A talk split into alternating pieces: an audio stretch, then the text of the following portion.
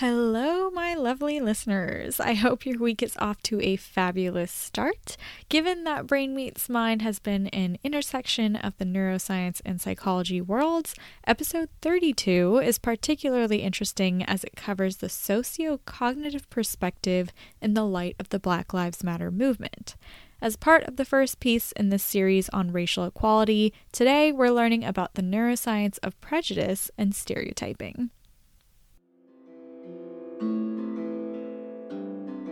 I'm your host, Amy J, and here on Brain Meets Mind, I extend the basic scientific idea that structure determines function to the fields of neuroscience and psychology. The title of the podcast is a metaphor for my own journey, first as a neuroscience graduate of Georgia Tech, and then as a human being and lifelong learner. Through my weekly episodes, I aim to break down seemingly complex neuroscience into understandable content that can help you maximize your potential.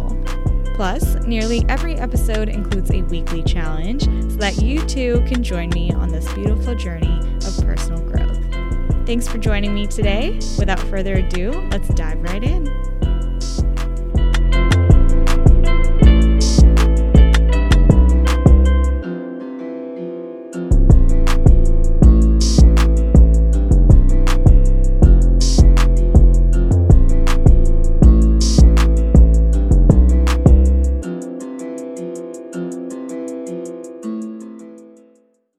Last week, I shared with you some thoughts of mine about the current social climate and why things as they've continued for years need to change. And by change, I don't just mean a short wave where everyone talks about racial equality and the fact that Black Lives Matter for only a few months. Part of the reason why I wanted to release this now is because, to some extent, posts on social media have died down compared to a few months ago when protests first appeared. And regardless of whether or not news outlets cover the ongoing demonstrations, it's something that requires an extensive conversation amongst our communities, families, friends, and most importantly, ourselves. In order to do so, we have to start at the base. We have to identify the potential prejudice and negative attitudes that we might have towards others and unwire our brains to forget a lot of what we thought we knew.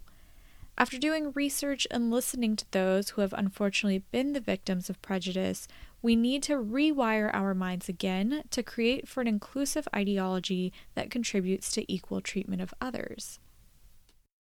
So, why does prejudice exist and where does it come from? If you recall from one of my older episodes, much of our resistance towards things or people around us starts with the detection of some sort of threat. If there's something that appears to be a red flag, we're much more evolutionarily inclined to become slightly biased towards it. According to an article from Nature, prejudice responses range from the rapid detection of coalition and subjective visceral responses to deliberate evaluations and dehumanization. These visceral responses are home to structures that we've talked about before. Given that prejudice has a large emotional basis, it's no surprise that the amygdala supports this process, along with the insula, striatum, and medial prefrontal cortex.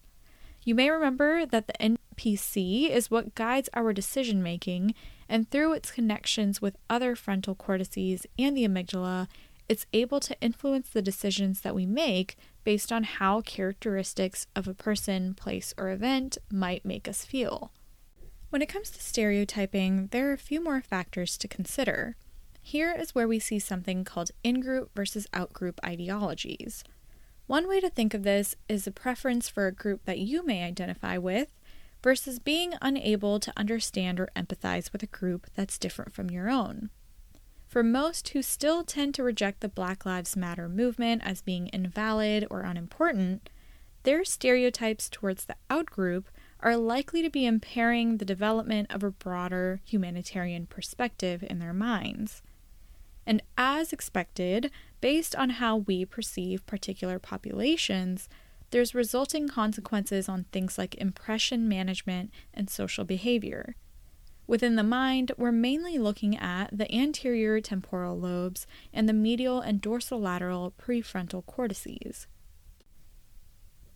Apart from the limbic system and the frontal cortex, things become even more interesting when we consider seemingly simple ideas like feature processing. Multiple studies have shown that basic information processing of facial features and basic characteristics such as race, sex, and age can be automatically detected through sensory stimuli and can lead us to make certain judgments about others. While this pathway is seen in both the in group and out group biases, you would expect that with those who oppose the BLM movement, again, the out group bias is largely prevalent.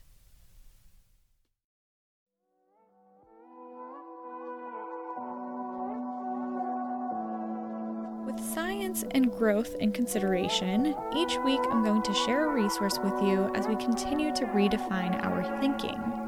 The first is a very well written article titled How Neuroscience Could Help Address Racism, and I've linked it below in the show notes for you to read into. I know that I also have a few new listeners joining me today, so I'm going to go ahead and link some podcast information as well in case you'd like to connect over my episodes. Thanks so much for tuning in today, and I hope you have a wonderful week.